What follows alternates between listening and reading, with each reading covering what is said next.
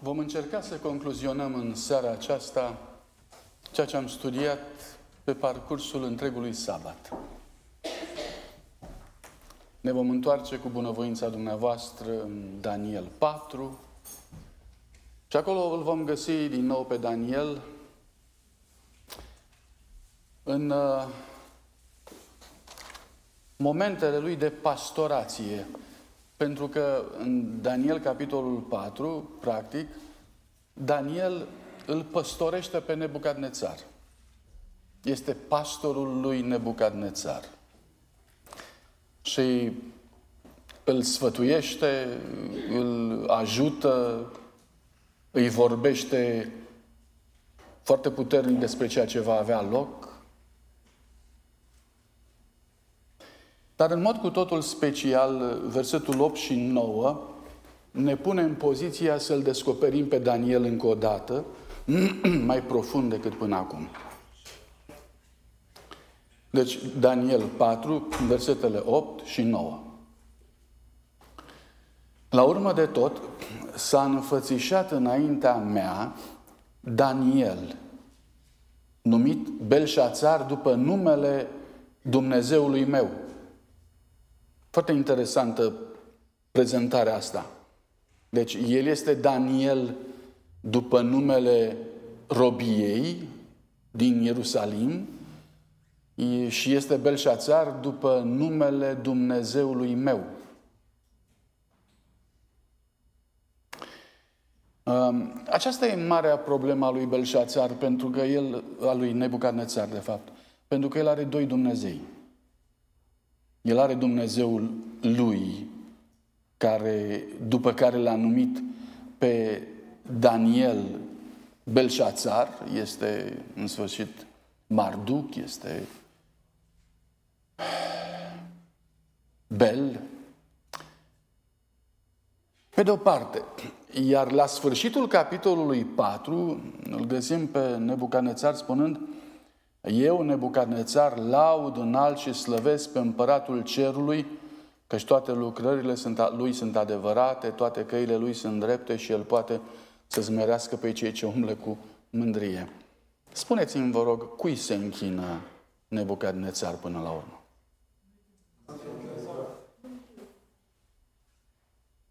Asta este bătălia care nu se termină încă în viața lui Nebucadnețar.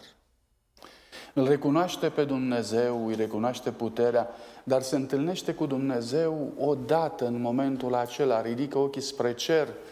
Ehm, dar nu se întâmplă ceea ce Apocalips 14 spune și anume, predăți viața în mâna lui Dumnezeu, temeți-vă de Dumnezeu și dați-i slavă că ce a sosit ceasul judecății lui și închinați-vă viața. Adică uh, hotărâți-vă pentru Dumnezeul acesta, nu pentru mai mulți Dumnezei, nu pentru o varietate. Nu, închinați-vă viața lui Dumnezeu acum. De ce? Avea Nebucadnețar motive să schimbe? Să nu se mai închine lui Marduc sau lui Bel sau cărui zeu, uh, mă rog, am dorit noi să-l amintim acum și să se închine lui Dumnezeu? Avea motive? Tocmai, tocmai terminase un experiment de șapte ani de zile. Experiment serios și lung. Un experiment de șapte ani. În care a văzut unde poate duce păcatul și relația cu un Dumnezeu care nu-i Dumnezeu. Sau cu Dumnezeul acestei lumi. E foarte tristă această realitate. Noi, așa sunt prezentate lucrurile aici, așa, dintr-o dată. Dumnezeu a hotărât, i s-a luat mintea, apoi a ridicat ochii spre cer, i-a venit mintea. Sunt evenimente instantanee și probabil că din punct de vedere a ceea ce s-a întâmplat, așa a fost. Dar drumul spre în jos a lui Nebucadnețar a fost lung. Sunteți de acord cu mine? N-a fost dintr-o dată. A fost lung, adică Dacă mai aveți dubii, voi reciti Daniel, capitolul 5, versetul 19, ultima parte, zice Împăratul omora pe cine voia, lăsa în viață pe cine voia, înălța pe cine voia, cobora pe cine voia. Este un moment în care Nebucadnețar uh, nu este atent la ceea ce face, ci ceea ce spuneați dumneavoastră în întâlnirea noastră trecută, Nebucadnețar se poziționează, se așează în locul lui Dumnezeu. El, el decide în viețile altora. Um, aparent a fost un timp de glorie maximă. Aparent a fost un timp de glorie maximă.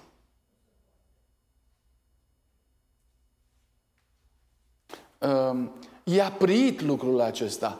Adică e tare bine să faci ce vrei. Îți convine foarte bine să faci ce vrei. Numai trebuie să fii atent că în momentul în care începi să faci ce vrei, devii fără de lege. Fără să vrei, aluneci în direcția fără de lege. Pentru că atunci când faci ce vrei și când ceea ce vrei tu este fără limită, atunci, în situația aceea, din aproape în aproape, te duci acolo unde nu te mai oprește nimeni. Și punctul acela se numește fără de lege, se numește nelegiuire. Că de aia Daniel îi spune, împărate, lasă-te acum de nelegiuirea ta. Și folosește cuvântul ăsta, nelegiuire, arătând limpede că în momentele în care Nebucadnețar făcea ce dorea, în momentul acela Nebucadnețar a ajuns în zona aceasta a omului care nu mai cunoaște nicio limită, nicio oprire, este fără de lege.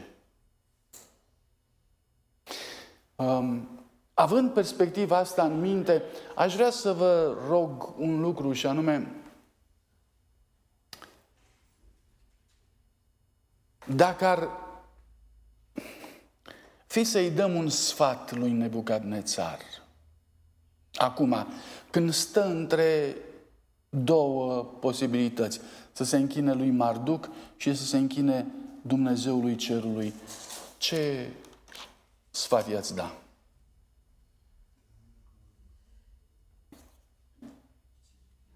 Și ați spus, termină cu? Termină cu Marduc. da, termină cu Marduc, e bine, e bine.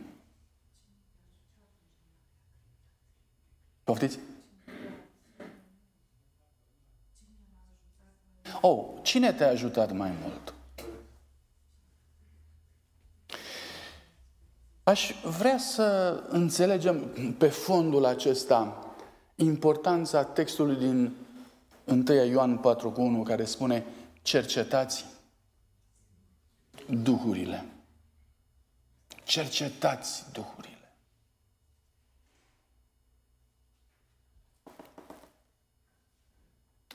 Spun lucrul acesta pentru că este aici o traducere nu tocmai fericită, dar care traducere ne poate sluji în momentul ăsta la un exercițiu de gândire, atâta tot. Deci, versetul 9 spune așa, Belșațare, căpetenia vrăjitorilor Alte traduceri spun căpetenia scribilor, căpetenia înțelepților. Aici însă apare căpetenia vrăjitorilor. M-am uitat puțin și am verificat și alte traduceri merg pe ideea asta a vrăjitorilor și m-am uitat și în interliniar și interliniarul susține că există posibilitatea să se traducă căpetenia vrăjitorilor. Deci, se poate traduce și căpetenia vrăjitorilor, se poate traduce și căpetenia înțelepților, a scribilor, mă rog, se poate. În puține momente, în puține minute, aș vrea să rămânem, a, rămânem aici și să vă întreb următorul lucru. Dacă traducerea ar fi așa, așa să fi zis Nebucanețar, Belșațare, căpetenia vrăjitorilor, rog să-mi spuneți, care ar fi nenorocirea? care ar fi nenorocirea? Bun, el nu era vrăjitor, asta este clar. Pentru că și spune căpetenia vrăjitorilor care ai în tine Duhul Dumnezeilor Sfinți. Vom reveni la asta. El nu era vrăjitor și știm asta.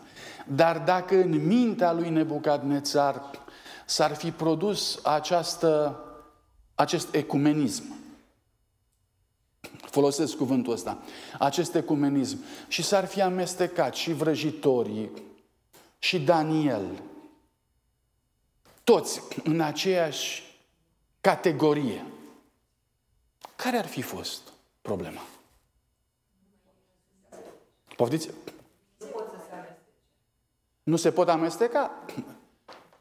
Așa este. Teoretic, Dumnezeu menține cele două clase separate.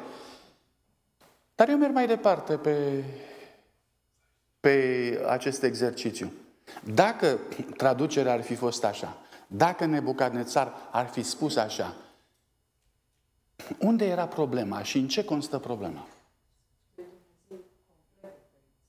Ok, deci sunt Dumnezei complet diferiți. Vă referiți la Dumnezeu, mulțumesc. Dar în legătură cu modul în care Daniel, Daniel și spiritul profeției sau prorociei care era în el. Deci, vis-a-vis de Duhul prorociei, care ar fi fost problema?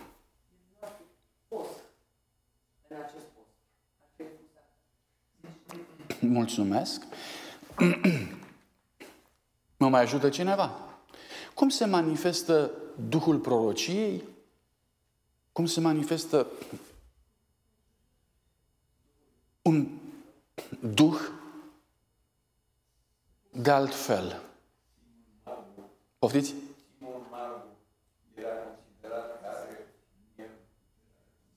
Mulțumesc. Exemplul nou testamental Simon Magus, spune fratele Ritivoi, ne poate ajuta aici, zice dânsul.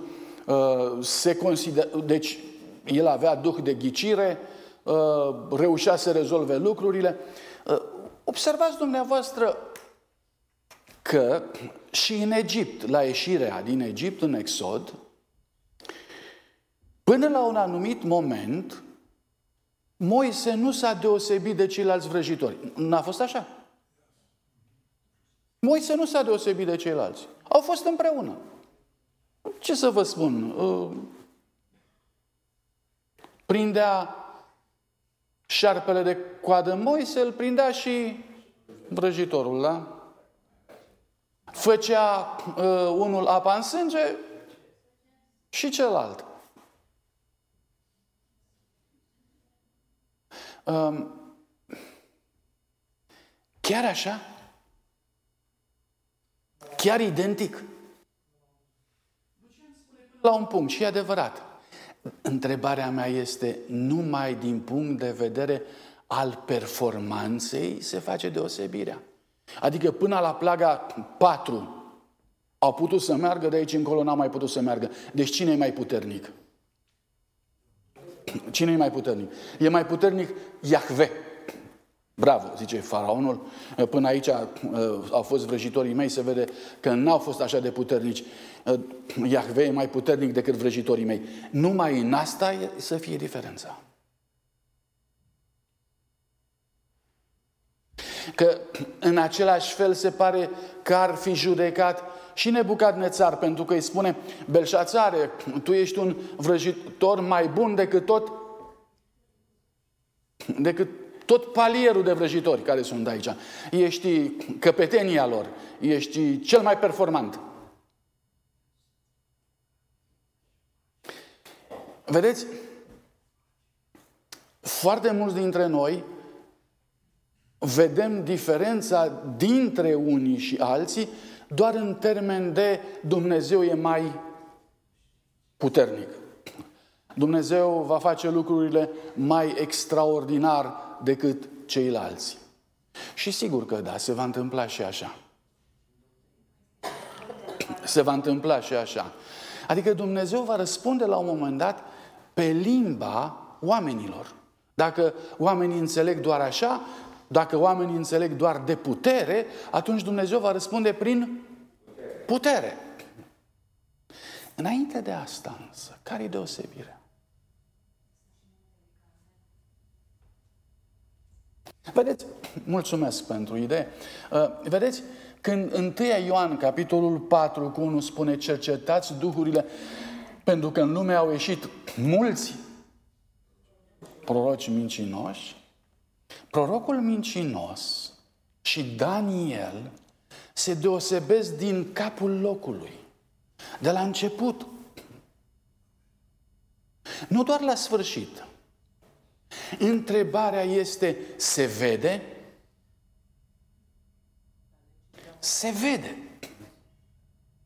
De oricine? Probabil că nu. Probabil că nu de oricine, dar se vede. Aș vrea să observați de asemenea cum zice aici textul, zice Belșațare, căpetenia vrăjitorilor, spune versetul 9, știu că ai în tine Duhul Dumnezeilor Sfinți și că pentru tine nicio taină nu este grea, deci tâlcuiește în vedeniile pe care le-am avut în vis.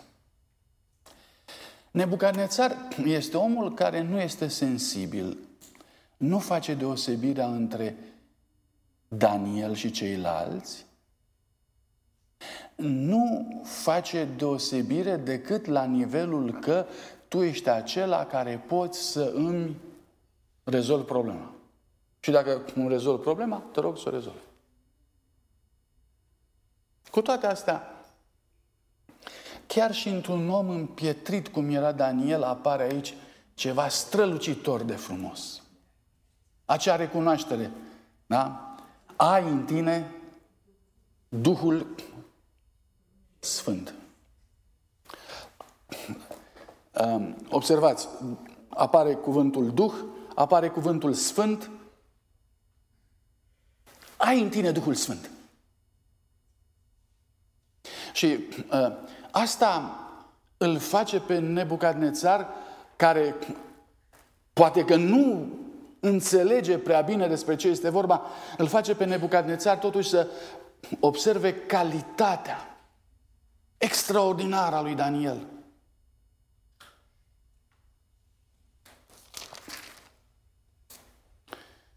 Capitolul 6, destul de târziu, în amurgul vieții lui Daniel. Experiența Duhului Sfânt în viața lui Daniel continuă. Versetul 3 spune, în el era un duh înalt. Dați-mi un alt cuvânt pentru un duh înalt. Un duh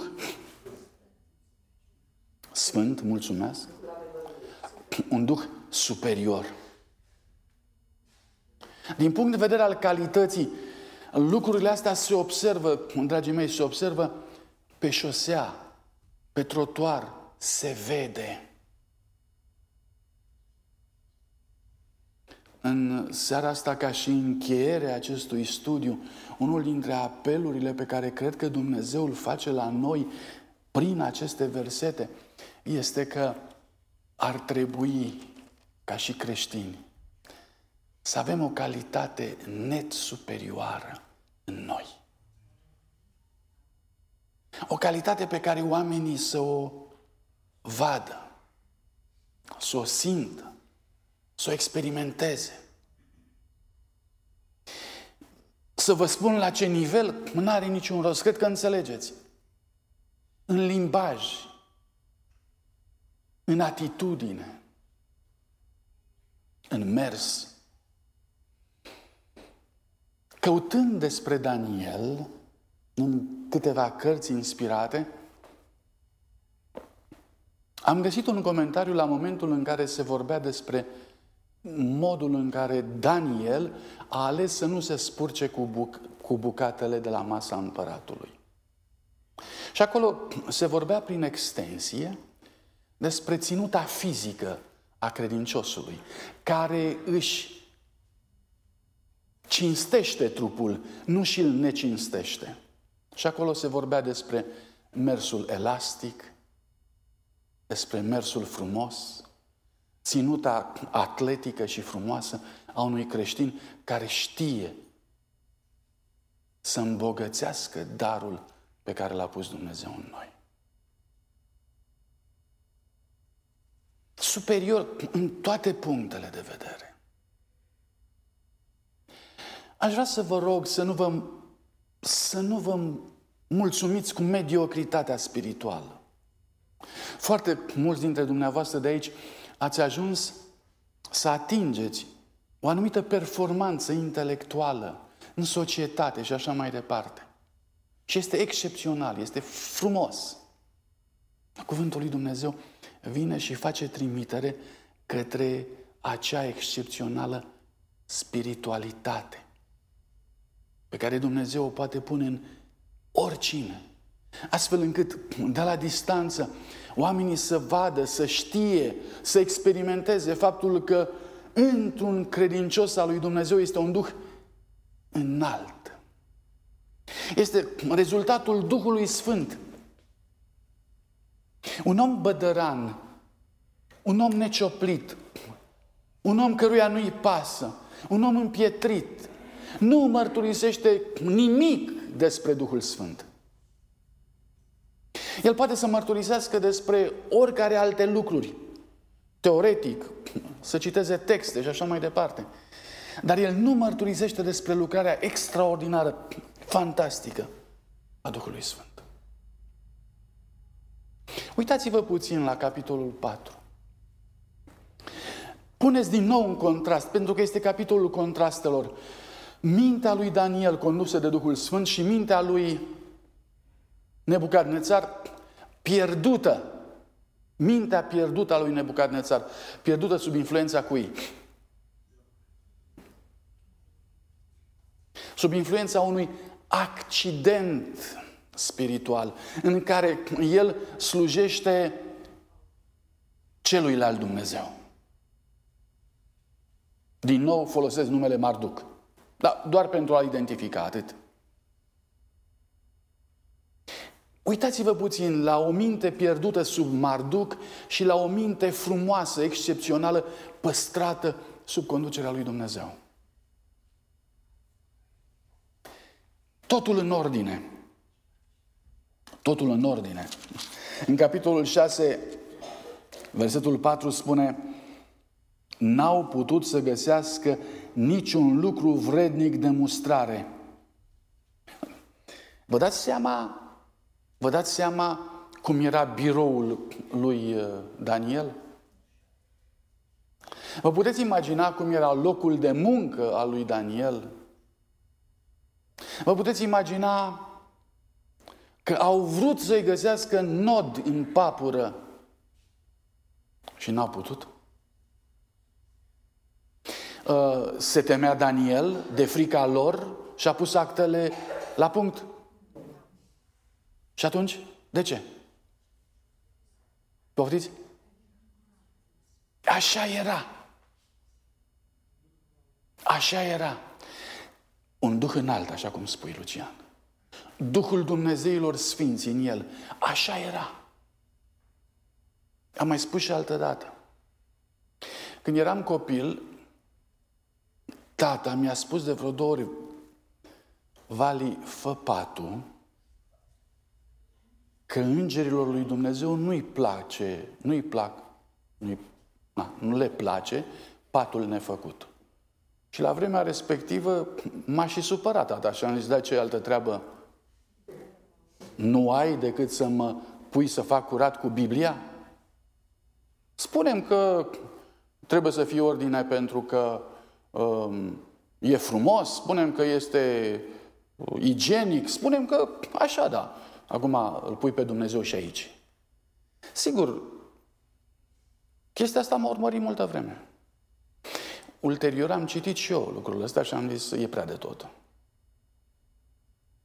Și cu cât trece vremea, nu știu dacă sunteți de acord cu mine,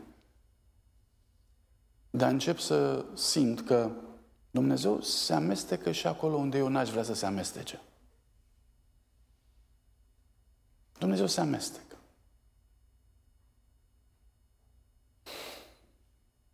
Am întâlnit un tânăr, cred că v-am mai povestit și despre el. Pentru mine, din nou, a fost o lecție extraordinară, care l-am văzut că atunci când se apropie de Cuvântul lui Dumnezeu,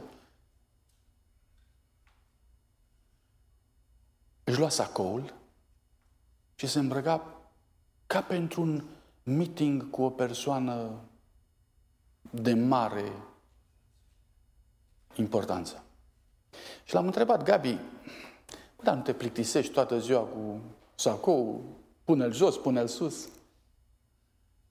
Nu vreau să fac o regulă, înțelegeți? Gabriel e o excepție, dar m-a învățat o lecție. Mi-a spus, Valentin, vreau să nu uit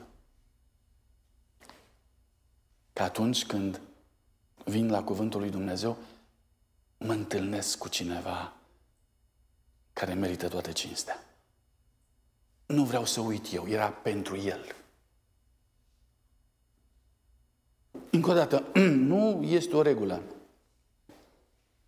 Dar m-a pus pe gânduri acest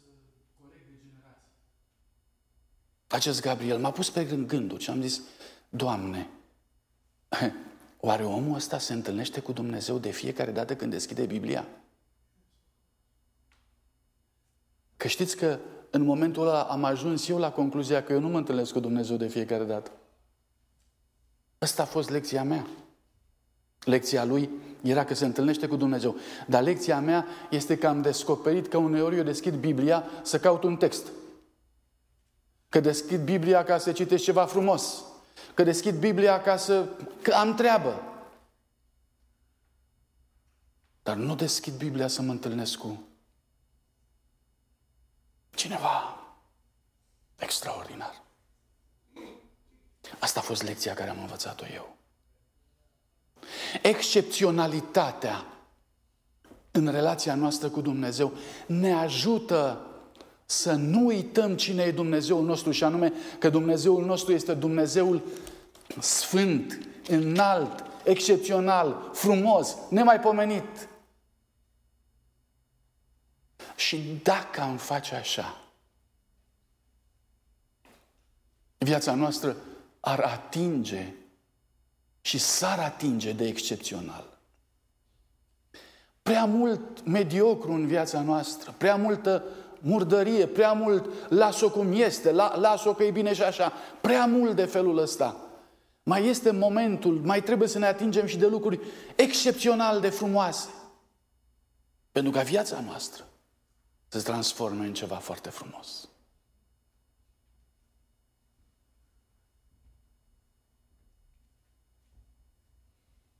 Contrastați, deci, puneți în contrast înălțarea lui Nebucadnețar și înălțarea lui Daniel și veți vedea două feluri de înălțare. Înălțarea lui Nebucadnețar, care este văzută de el, că s-a înălțat foarte mult, el și spune, cine a construit Babilonul? Eu l-am construit. El verbalizează această înălțare și o arată tuturor celor din jur. Dar Daniel nu o vede. Știți că nu o vede? Daniel nu vede că asta e înălțarea lui Nebucarnețar. Uh, Daniel vede că asta e prăbușirea lui Nebucarnețar. Și cealaltă înălțare a lui Daniel este înălțarea despre care Daniel nu vorbește niciodată, dar despre care Nebucarnețar vorbește totdeauna. Daniel, tu ai în tine Duhul Dumnezeilor celor sfinți, o dată, de două ori. Și a mai zis și înainte, și va mai zice și Darius după, toată lumea vorbește despre ea, el nu. Comparați cele două. Și suntem chemați să alegem între cele două. Ce înălțare vrem? Doamne ferește să nu vrem niciuna. Cel mai trist ar fi să rămânem la o mediocritate de niciun fel. Doi, mintea sub Duhul Sfânt și mintea sub păcat. Mintea condusă de Duhul Sfânt este extraordinară, am vorbit despre ea. Ehm, aș vrea să vă întreb acum, suntem oameni, avem percepții diferite. Când în Biblie vorbim despre demonizații, spre exemplu demonizații din Gadara, ne apucă groaza, așa este? Locuiau în morminte, își rupeau hainele, umblau dezbrăcați, se tăiau cu pietre, îi legaseră oamenii cu lanțuri și le rupseseră, nu le putea face față nimeni. Zice că umblau țipând dintr-o parte într-alta, fiind chinuiți de cei care îi posedau. Ne e frică. Și-au pierdut mintea. Vreau să comparați de asemenea o altă realitate. Comparați realitatea demonizaților cu realitatea oamenilor care sunt nu posedați, dar uh, călăuziți de demoni, inspirați de satan, care au încă mintea lor, care nu și-au pierdut mintea. Spre exemplu, Irod. Irod este cel care a dat poruncă să, se om, să moară sau să se omoare toți pruncii din Betleem până la doi ani.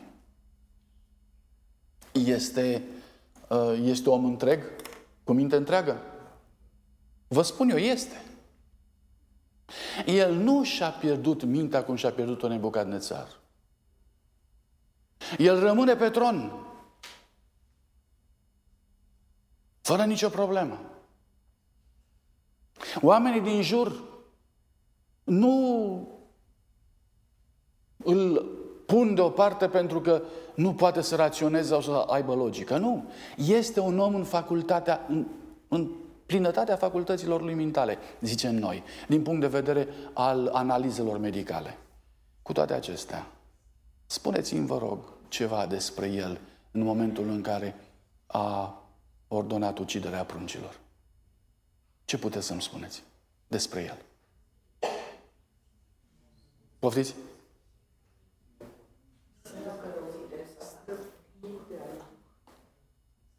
Spuneți că e călăuzit de satana. Corect.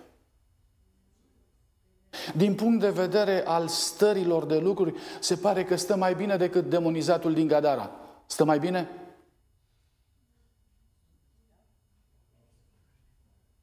Cine știe, oameni buni? Cine știe? Cine știe câte nopți nedormite? Cine știe ce sentimente de vinovăție? Cine știe ce frustrări? Cine știe dacă după momentul acesta, omul ăsta, într-adevăr, din punct de vedere al poverii psihice, a mai rămas la fel sau nu? Păcatul, chiar dacă nu face ravagii fiziologice și dărâmă un om în așa fel încât să-l bage în spital, păcatul atinge echivalențe. Atinge echivalențe. Adică, la un moment dat, ești întreg, ești pe picioare, dar lupta din interiorul tău este atât de mare încât uh, echivalează cu lupta unuia care deja a capitulat din punct de vedere psihic. O mulțime de oameni sunt aici. O mulțime de oameni ating nivelul acesta.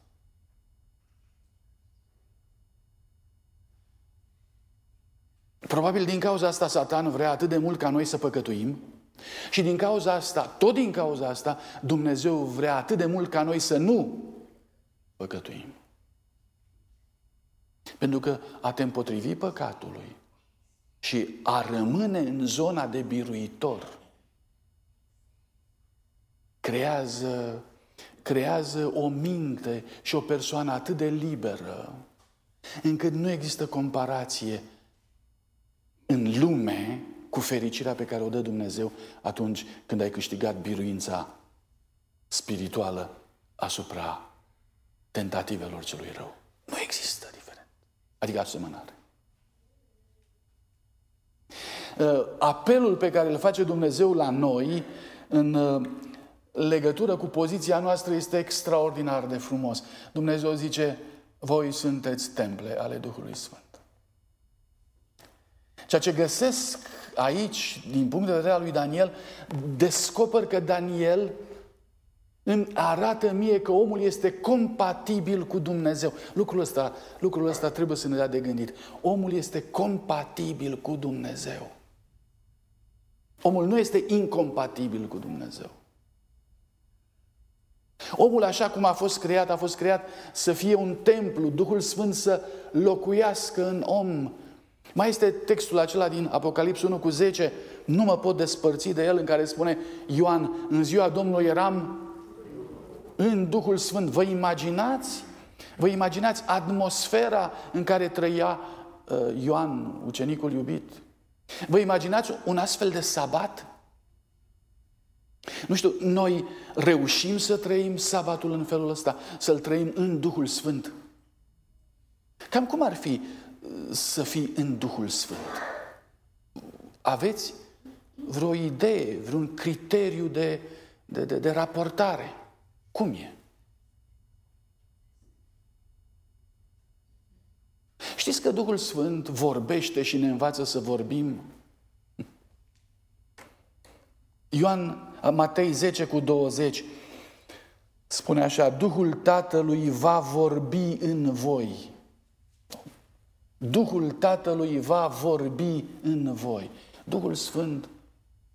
Să stai în Duhul înseamnă să-ți vorbească Duhul Sfânt. Cât de mult ne-a vorbit Duhul Sfânt azi, în sabat? Ce ți-a spus? Ce ai descoperit? Că vreau să vă spun un lucru. Duhul Sfânt nu e cicălitor. Duhul Sfânt nu spune un lucru de o sută de ori. Duhul Sfânt îți descoperă mereu și mereu, din frumos în frumos, îți descoperă lucruri, lucrurile lui Dumnezeu. Deci, încă o dată, ne-a vorbit Duhul Sfânt azi. În Judecători, capitolul 13 cu 25, este un text care nu știu dacă uh, ne-a a reușit să ne fure atenția. Zice că Samson, la vârstă foarte mică, era călăuzit de Duhul Sfânt. Textul spune, Duhul îl mișca între Țorea și Eștanol. Duhul Sfânt îl mișca.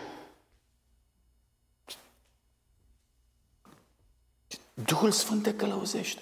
Duhul Sfânt îți vorbește. Duhul Sfânt te călăuzește. Duhul Sfânt te impresionează. Cu alte cuvinte, sentimentele care sunt, sunt dure.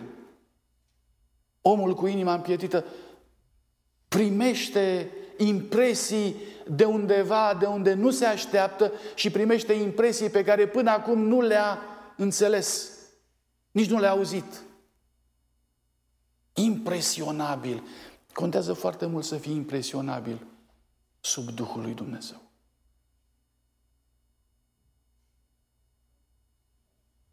Noi suntem impresionabili, dar din nou depinde pe cine lăsăm să-și așeze, să-și așeze amprenta, impresia asupra sufletului nostru. Dar Duhul Sfânt vrea să facă asta cu noi.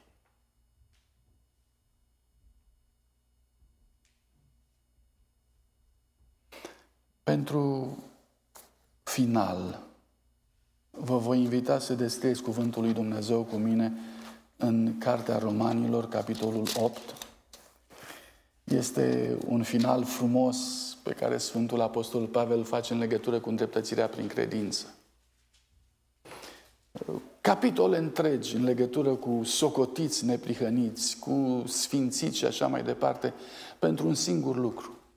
ca să finalizeze toată această dizertație cu nevoia după Duhul Sfânt. Toată, toată această schemă în legătură cu îndreptățirea prin credință este făcută de Sfântul Apostol Pavel numai pentru ca eu și cu tine, noi, să putem înțelege câtă nevoie avem de Duhul Sfânt. Pentru că după ce Isus Hristos ne-a iertat, după ce a luat asupra Lui păcatele noastre, după ce ne-a schimbat, după aceea ne pune în mâna Duhului Sfânt și ne spune, capitolul 8, că suntem oameni, ce fel de oameni? Duhovnicești. Și când vorbește despre lucrul ăsta, eu trebuie să recunosc că e o nouă categorie pe care omul firesc nu o cunoaște și habar n-are de ea. Noi am dori să fim creștini și să creștinăm firea veche. Pe aia o botezăm, pe aia o băgăm în apă, pe aia o scoatem, tot cu aia lucrăm. După aia, pe aia o ducem la biserică, pe aia o punem să asculte predici.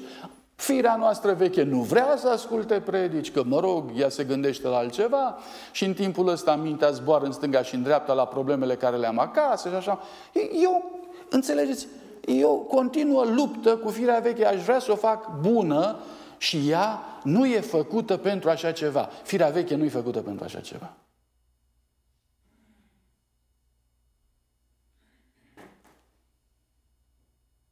Hm. Haideți să citim împreună de la versetul 5. Contextul e versetul 4, pe acesta îl povestesc. Aici spune că noi nu mai trăim după îndemnurile firii pământești, ci trăim după îndemnurile Duhului Sfânt și Duhul Sfânt ne învață să păstrăm legea lui Dumnezeu. Și nu numai că ne învață, ci face ca porunca legii să fie împlinită în noi. Și asta este o bombă, fraților, pentru că creștinul până în ziua de azi se întreabă dar cine poate să facă treaba asta? Și toată lumea spune, dar nu poate nimeni să o facă. Și uh, noi încercăm să o facem, dar noi eșuăm. Noi vrem să o facem, dar nu putem. Dar... Și în sfârșit cuvântul lui Dumnezeu zice, ba nu. Prin Duhul Sfânt, voi puteți. Wow! Da. Versetul 5. În adevăr, cei ce trăiesc după îndemnurile firii pământești umblă după lucrurile firii pământești, pe când cei ce trăiesc după îndemnurile Duhului, umblă după îndemnurile Duhului. În Daniel, capitolul 4, asta am văzut. N-am văzut nimic altceva. Am văzut un rege care umbla după lucrurile firii pământești și pe Daniel care umbla după lucrurile Duhului. Destinele, realitățile lor s-au împărțit în două. Umblarea după lucrurile firii pământești este moarte. În cazul lui Nebucadețar a fost Poftiți? Nebunie. A fost nebunie. Da? Umblarea după lucrurile pământești este moarte, pe când umblarea după lucrurile Duhului este viață și pace. Este adevărat. În cazul lui Daniel ce a fost? Un om excepțional. Toată lumea a văzut care în el Duhul lui Dumnezeu. Um, fiindcă, până la urmă, umblarea după lucrurile firii pământești este vrăjmășie împotriva lui Dumnezeu, căci firea pământească nu se poate supune legii lui Dumnezeu. N-ai cum. Nu se poate să faci o mașină din lut, o faci toată cum trebuie și să și meargă cu 100 de km la oră. Nu poate. Nu-i natura ei așa. Deci cei ce sunt pământești nu pot să placă lui Dumnezeu. Simplu. Cele două minți, cele două realități, drama omului, care are, îl are în el și pe Nebucadnețar și ar vrea să-l aibă în el și pe Daniel. Frații mei, în seara asta, Haideți să ne hotărâm pentru unul, că nu se poate cu doi. Nu se poate nici cu doi Dumnezei, nu se poate cu Jehova și cu Marduc, nu se poate cu Daniel și cu Nebucanezar, nu se poate. Voi însă nu mai sunteți pământești, ci duhovnicești. Doamne, ce e asta? Spuneți-mi mie ce e asta. Și Apostolul Pavel vorbește așa, vorbește ca Ioan. Eram în Duhul. Voi sunteți duhovnicești. Voi astăzi ați fost în Duhul. Voi sunteți duhovnicești. Aveți în voi un Duh înalt. Voi sunteți duhovnicești, adică aveți în voi Duhul Dumnezeilor sfinți. Există tot felul de duhuri pe lumea aceasta. Pe trotuarele vieții noastre, tot felul de oameni care pretind și ei că au duhurile lor. Cu toate acestea, voi sunteți duhovnicești, adică total diferiți. Speciali. Așa zice aici. Vă dați seama ce înalt, ce frumos, ce privilegiu.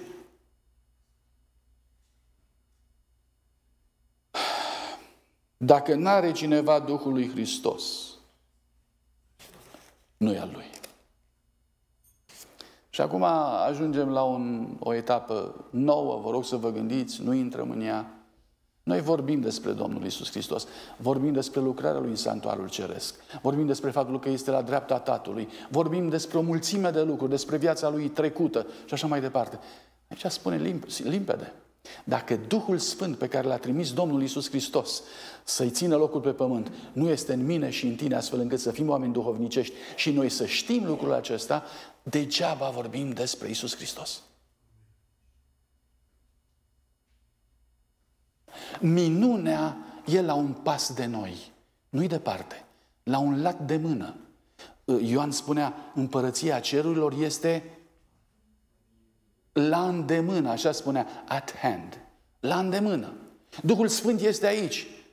Dar dacă nu își va realiza lucrarea în noi, atunci nu e nimic. Rețineți, omul, eu și cu tine, suntem compatibili cu Duhul Sfânt. El poate veni la noi. Prin botez, noi ne-am declarat dispoziția ca El să vină la noi. Ce-L ține?